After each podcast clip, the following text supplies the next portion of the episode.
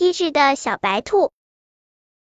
从前，在一座大山上，有一位妈妈在雪地里奔跑，一边跑一边哭喊：“山妖刚刚抢走了她的孩子！”一只小白兔知道了，一蹦老高，说：“我去帮你找。”小白兔在雪地里奔跑，一边跑一边喊：“年轻的妈妈丢了孩子，谁愿意和我一起帮她找？”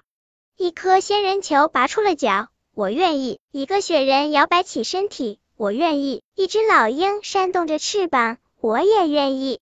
老鹰飞得高高的，它发现了山妖正抓着孩子往山上石屋里逃。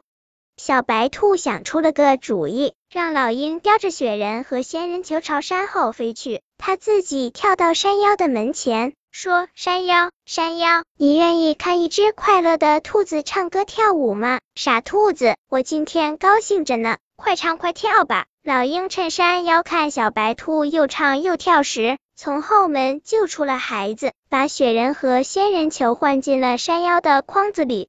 山妖跳得东倒西歪的时候，小白兔一溜烟跑走了。山妖进屋后，他先点火，再伸手去抓小孩。这时候，仙人球的刺一下刺进了他的手指，淅沥沥的雨水又淋得他什么也看不清。山妖大叫：“我中计了！”小白兔，我饶不了你！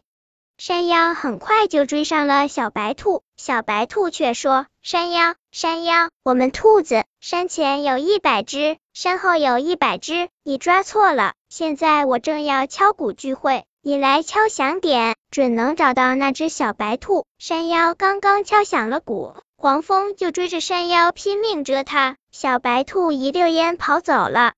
山妖很快又追上了小白兔，小白兔正在编竹笼，山妖要抓它。小白兔说：“我们兔子山前山后共有两百只，你认错了。你帮我编好竹笼，我就带你去找那只小白兔。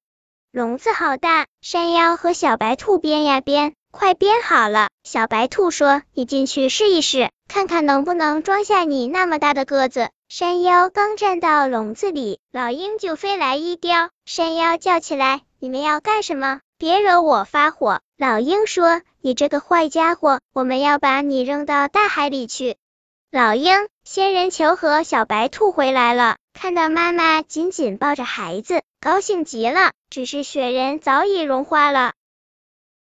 本篇故事就到这里，喜欢我的朋友。可以点击订阅关注我，每日更新，不见不散。